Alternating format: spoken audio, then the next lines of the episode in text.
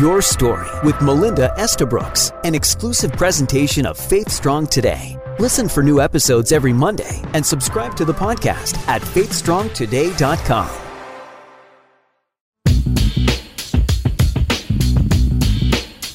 Our stories have the power to connect us, to inspire us, and give us courage. On Your Story with Melinda, your story matters. Well, welcome back to another show of Your Story with Melinda. And this show is going to be great because now I have my new best friend, Wisdom Moon, with me via Skype from Nashville. And yes, his name is Wisdom Moon. And it's his real name. It's not some stage name, it's his real name. Wisdom is great. He's part of our team here at faithstrongtoday.com because I know you guys are checking us out. And every Friday you can hear him as he hosts his podcast, We Are Worship. And I think Wisdom, it's also live Wednesdays on your site as well, right? Yes. All right. Wisdom is also uh, works for Integrity Music. He's a worship leader. He's passionate about worship and artists, so we're going to learn a lot from him. He's got four kids. Yeah. Pray for his wife. Yes, please. so we're going to learn a lot. We're going to hear his an incredible story of faith, how he came to Jesus, and why he is so in tune and passionate about worship and leading people to Jesus. Wisdom, welcome to the show. Thank you for having me. Yeah, how's Nashville? Uh, today it looks beautiful. It's nice and warm. Feels like summer. Yeah. Uh, yeah. We moved here almost two years ago, and yeah, we're loving it. So Awesome. Okay, well, Wisdom, let's just dive in because you have a, a long story, a really great story. So, I mean, here you are, you're sitting in this place in Nashville where people want to be because it's sort of like this hub of music and energy. But let's go back to the beginning of your story. You're from South Korea yeah. and your family. Tell us a bit about that because uh, your dad was an atheist and your Yeah. mom a devoted Christian. Um, tell me how that was growing up, and then because people would be like, "How did that work? That you, fa- you found Jesus?" You know, so start from the beginning there. Yeah, so I can go way back before I was even born. Uh, my mom uh, married this atheist man. Um, it was kind of an arranged marriage, you know, because it was back in the day when that was common. And um, in Korea, having a son was like a huge deal. Like you have to have a son, you know, to pass on your name and all that. So uh, my parents started having kids, one after another. It was a girl, and they had four kids. They were all girls, and so finally, my mom prayed really hard. I think she pr- did like a hundred day prayer um, and said, "God, if you give me a son this time, um, I'm gonna devote him to your ministry, like Hannah's prayer." You know, so they pray or she prayed, and they had me. Um, Seriously, yeah. wow. So I'm the fifth. I'm the youngest, um, and you know this was back when Korea was a lot more uh, poorer country. You know, so it was kind of a third world uh, country. So gr- growing up there, um, it was family is a huge thing. So like my you know dad's parents lived with us, and they were kind of Buddhist and. Um, so there was a lot of tension in the home um, between my mom, who's a prayer warrior, and she was in ministry, uh, and then my dad and his parents, who didn't want to go to church, you know. And so there was a lot of like butting heads, and um, and there was a lot of uh, fights about that in the home. So it wasn't a very, you know, like peaceful, happy home growing up, you know. So, how, as a young boy, are you internalizing this? How is this making sense? Like, are you sitting here going, "I've got a a Christian mom who prays. Uh, I'm a miracle baby, really, because she prayed, and so there's a there's a God part, a Jesus part, and then there's a my dad who's like atheist, no God, that kind of thing. How are you internalizing this as a young boy? How are you making sense of this? Yeah, like it was. I think a lot of it had to do with my mom uh, taking me to church every time she was at church. So I remember as a little kid, maybe five or six years old, um, being taken to church for like a Friday night, all nighter, you know, prayer meeting or something, and I'd be sleeping on the pew. Um, so it was just a part of me, you know, growing up in church. So I didn't even have second thoughts about it.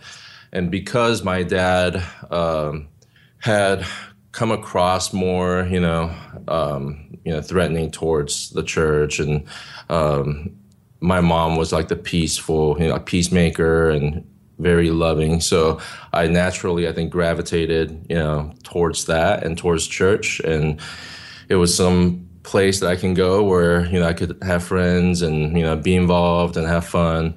Um, so church to me was like a safe place growing up, um, and I didn't really even realize that I was supposed to have a personal relationship with God and that I was a sinner till I was you know about twelve years old. And how did that happen? Like twelve, you know, you're you're sort of coming into your own as a young boy. You know, there's a lot of stuff you're dealing with. You're dealing with like puberty and body change yeah. and things. And, and for some guys, it's, you know, not necessarily, you know, sort of make the decision for God. It's all other things, right? Yeah. Um, why at 12? What was it that was sort of this catalyst or trigger uh, where you said, okay, you know what? I want to follow him. I want to make a decision. Yeah, I actually had a very rebellious summer that year.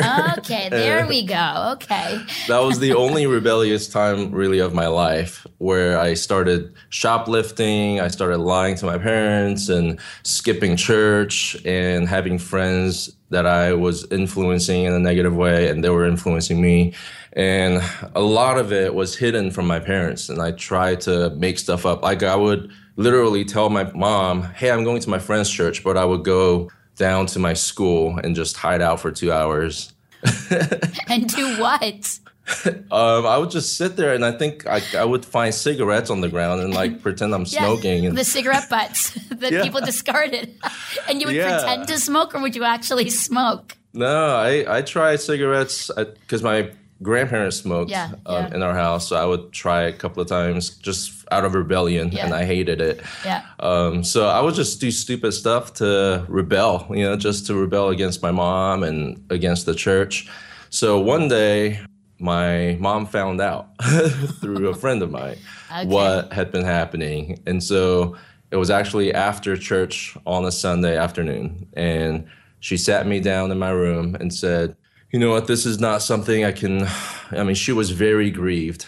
And she said, you know, I'm not going to spank you. You know, I can't make you change.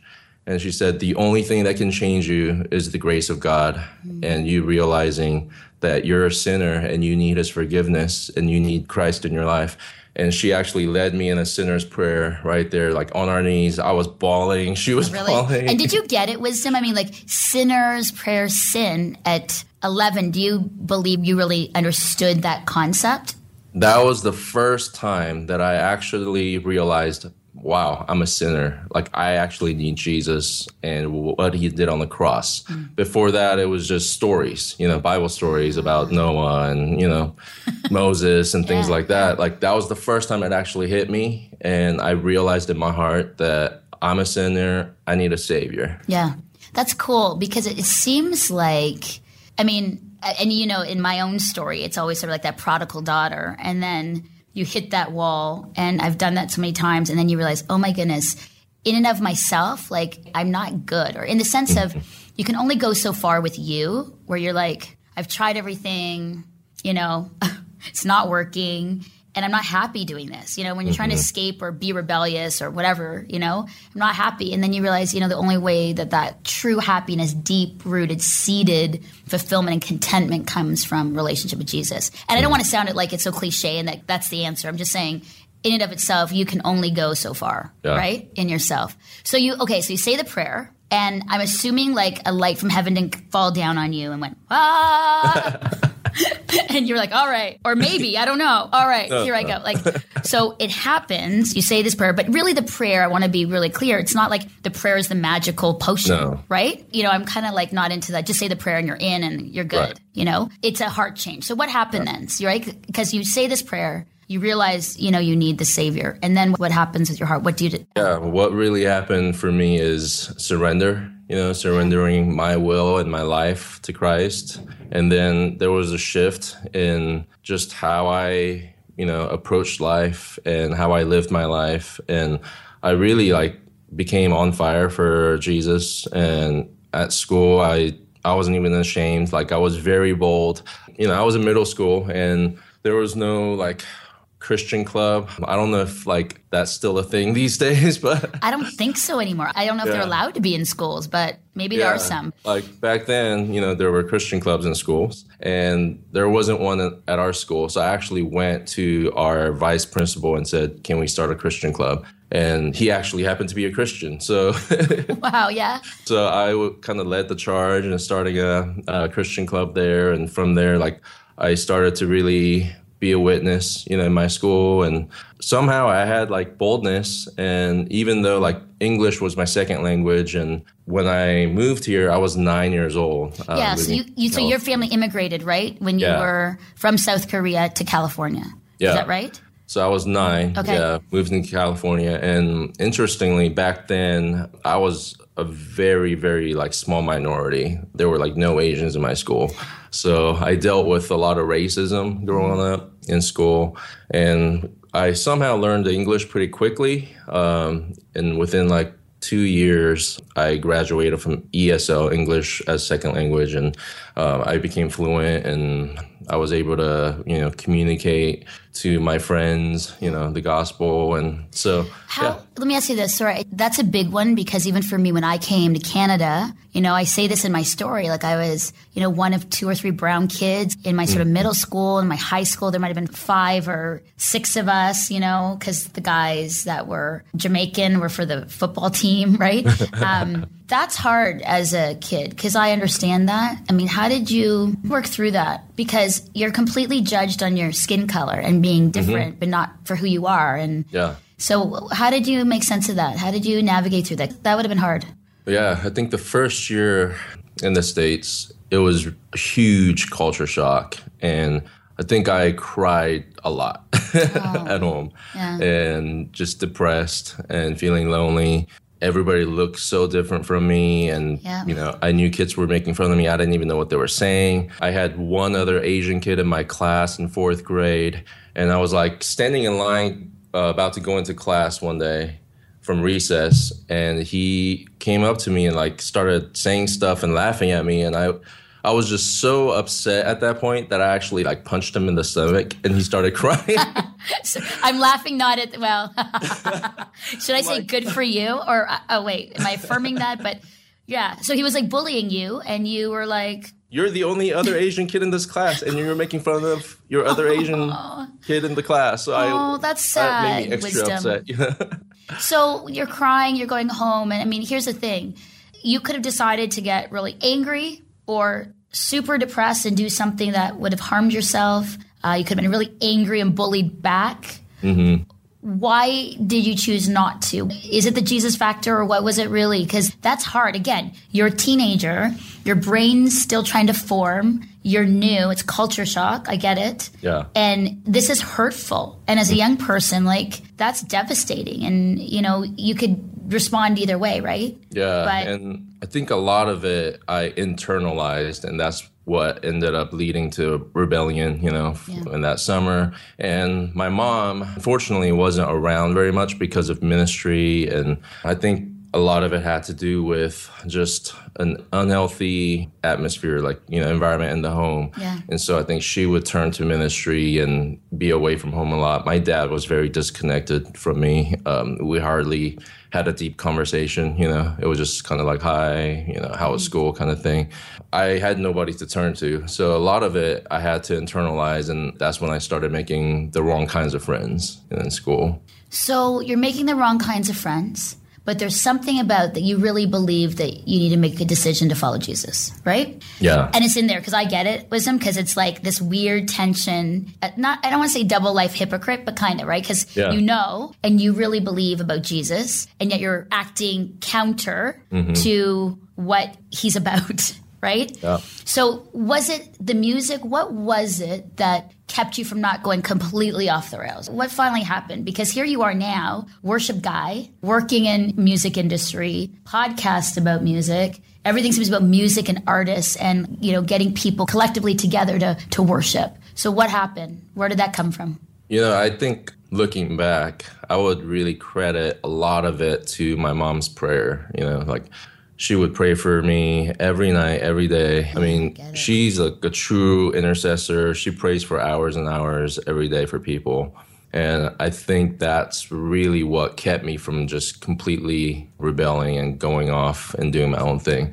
And so a lot of times I was just torn, you know, like that double life. Yeah. And just wrestling with that constantly. Yeah, I, I would definitely like credit that to my mom's prayers. Yeah, me too. You know, I when I share my story, like across Canada, I say to parents a lot. I said, listen, if you've got this prodigal daughter, son, or grandparents, if you have got a prodigal, you know, granddaughter, grandson, or whatever, you need to be on your knees praying. And I actually call it like extreme. I'm like, you pull heaven down Yes. to earth and you say, God, you know, your will. And if it's not me as a parent getting through to my kid, then find somebody that's in their world to talk to them Yeah. right? And I say so many times, like in my own life, you know, I'm at the club, I'm drunk, we're, I'm hanging out, I'm dancing, and one of mm-hmm. my girlfriends who's totally drunk looked at me. I'll never forget this. And we're sitting at the club, and she looks at me. She goes, "You know what, Melinda?" And the music's loud, and somehow I don't know how I heard her. And she goes, "You know what?" She goes, "You know." This is what I think of you. And I'm like, okay, like best friend hanging out. She goes, You're a hypocrite. Oh wow. Okay, not a Christian, drunk, telling me I'm a hypocrite. And something was in me went, and I was like, Yeah. and then I remember thinking, I kind of laughed. I'm like, God, did you really use a drunk friend of mine at this club in Toronto to speak to me? And I feel like in a very deep voice, he said, Yes. yes, I did, right? So he can do that, right? And I think that it's kind of cool how he works that way. So you're in high school. What, tell me now, let's sort of like figure out in your story, you, you do that, but then within it, you're liking worship music or music. So where did that happen? And then from there, how did it kind of springboard to what you're doing now? Yeah, like music was always something that I really loved and enjoyed and I just like couldn't stop listening to music and maybe that was my way of de-stressing and like my own therapy in a way. Yeah. Uh, so I would actually spend a lot, like every dollar that I had, I would spend it on buying Christian music on cassette tape. Cassettes, cassettes. I loved it. day, Yeah. And then if you got really mad at something, you just pull out tape Yeah. and we'd string them all along the road. I've never done that. no, we used to do that at Halloween and stuff. Oh wow. wow That's awesome. Okay, bad. so what was your first um, cassette for worship? Like, do you Um, remember? some of my first uh, artists that I bought were like Carmen, yes. like BeBe and CeCe Winans. yeah. I actually listened to like such a variety of music. Okay. Uh, like anything from like black gospel to what we call CCM now to like rap. Yeah. Um, and you know even people like um, Wayne Watson and you know I listened to just such a diverse you know style of music and I think that really helped shape me and have a passion for music Mm-hmm. and like I I would like sometimes at night I would hide in my closet with a little like Walkman The Walkman. I had a pink one that I got from Hong Kong when I was living in Asia. Oh, wow. And I wish I kept it now. It would have been a classic and retro. Yeah. It's all coming back. Oh, the Walkman. Yeah. I would like record and pretend that I'm like a radio DJ, you know, That's awesome. and record my own shows that no nobody ever heard. Where are those cassettes, Wisdom? Uh, I burned them and destroyed them permanently. Made sure that nobody could ever Shoot, access that would have been awesome to come back in archives and then, then play it on your podcast. That would be Yeah. great. So you know what's neat about that? It's like there you are. It's like something. I mean, God putting that in you, but then now you're like the host of a podcast. Yeah. So from the you know in the closet secretly to now very publicly with like you know hundreds of thousands of people listening in all the time, whether on YouTube or on your site. It's amazing. So you're going about, you're listening, and is it are the words or the music changing? Like what's connecting with worship? Because not everybody wants to like land in Christian music world, be a worship guy, you know, do that. Like what's happening? What's connecting with you about that? Yeah, you know, like as far as worship, what really attracted me to worship is uh, I don't know if you remember the song "Trading My Sorrows" back in the day. So I'm trading my sorry. that was the first one, like for Baptist girl. It, I, I became a little Baptist-costal. no, I'm seriously because we had to clap and move a little That's bit. awesome. That's Yeah. huge. Yes, I loved that song. So I bought that CD, Freedom by Darrell Evans, Yeah. and I would play that over and over. Like I listened to that CD so many times, Yeah. like hundreds of hours. And God just like used that album to make me a worshiper and help me realize like what a worshiper is. And uh, you know, I was in college, like freshman in college, when I was like really deep into that CD. And I would a lot of times just like lock my bedroom door and turn up my stereo and listen to it for hours and just worship and pray. And one day, just God met me in the middle of it Wow. um, in one of the songs. And I just completely broke down and started bawling. And like I had one of those just like encounters with God that I can't explain, you know? and that really, I think, is what the point where I like really became like super passionate about worship and I started like leading worship and getting very involved in worship ministry and like learning about worship from conferences. I would go to conferences by myself in a different city and fly out there. Wow. So Yeah. talk to me about this because I mean it sounds like it's just like worship is one of our words, our Mm-hmm. catchphrases in sort of like this evangelical world of ours, Yeah. right? What is the importance of it? I mean, you know, we're, we're in a time now where there are friends of mine and people who, you know, don't collectively get together on a Sunday, Mm-hmm. you know, church is where you are, small group, and that's good. But why is it important that we collectively get together and worship? And what would your definition of worship be? So let's start with Yes. that. What's your definition of worship, and why is it important that we collectively worship together? Yeah, I think there's, you know, two different, I guess, definitions of worship. One is, you know, many people use this definition, worthship, you know, giving God his worth. And worship is really a lifestyle, you know. We're supposed to be living sacrifices. So really we are worship just like, you know, the We Are Worship podcast Yeah. and what we do. So the, I see it in the big picture. Uh, worship is a lifestyle. It's our life, giving it, you know, to God, for God. And then the other aspect that you're, you know, referring to is congregational worship or corporate worship, where we gather together and we call it a worship service. And it's not just the singing, but it's also the sermon and the giving. That's all a part of the corporate worship aspect. So, I mean, I think that's very, very important to a Christian because a lot of times we can, you know, try to be the lone ranger as a Christian, but we weren't meant to live that way. You know, we're meant to be part of a body, you know, the body of Christ. Yeah. So uh, when we come together, we're not just coming together for our own sake so we can feel better or we can hear a sermon, but we're there to encourage each other, you know, like knowing that maybe somebody has cancer in your church and they're there worshiping their heart out and lifting their hands and they're just pouring it all, all out when you see that as an example of worship you like get so encouraged and you go man i have no reason not to worship Yeah. because God's worthy of it.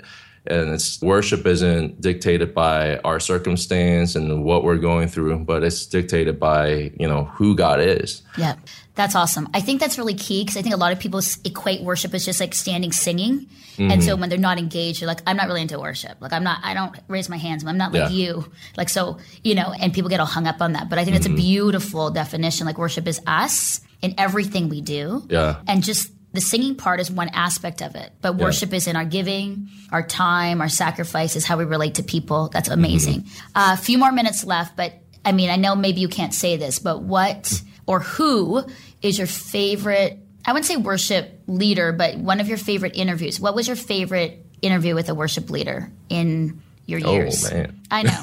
and that, okay, maybe you have to be politically correct on this, but just maybe just, you know, somebody and why that stands out. I started uh, podcasting like 10 years ago. It was called the All About Worship podcast. It was back when like podcasting had just started and not many people knew about it. And I set up a MySpace page and started connecting with My, people. MySpace. I swear. I did too, but yeah, in the day. I didn't know how to interview people. I didn't go to school for it. And I just thought it'd be cool and fun to do it. And God started opening up different doors. And I actually got to interview like folks like Kari Jobe and Yeah, yeah. Kim Walker Smith of Jesus Culture. I would say one of my favorite interviews was with Kim Walker Smith. because she shared a very, very like embarrassing story that I still remember. What is it? She basically she has a brother that she was taking care of that was really sick, and like in the middle of the night, you know, she had been up for hours and hours and taking care of her brother, and she was just exhausted, and so she was like sleeping, I think, in the same room as her brother, and she got so thirsty in the middle of the night, like she just got up and drank, you know, this whole cup of water, and then woke up in the morning and looked in the cup and realized she had drank his vomit. No, no, she did not. No, she. Did. Oh, I feel kind of sick now. Ew. Yeah. so he actually vomited in the cup, like he vomited in the cup. Yeah.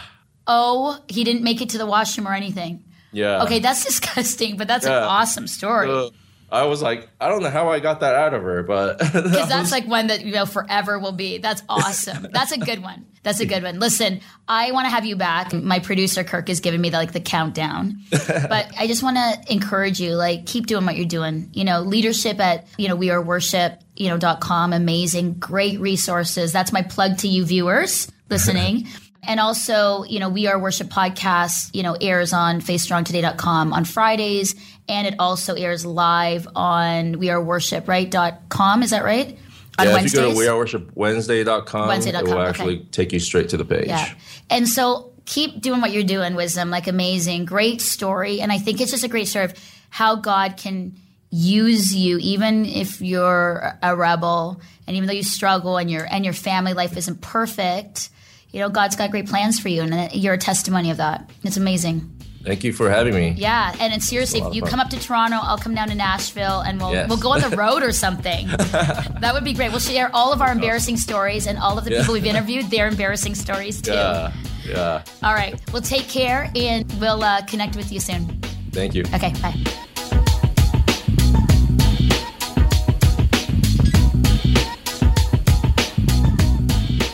Thanks for listening to Your Story with Melinda, an exclusive presentation of FaithStrongToday.com. Listen to past episodes by subscribing to our podcast on iTunes and join the conversation with Faith Strong Today on Facebook.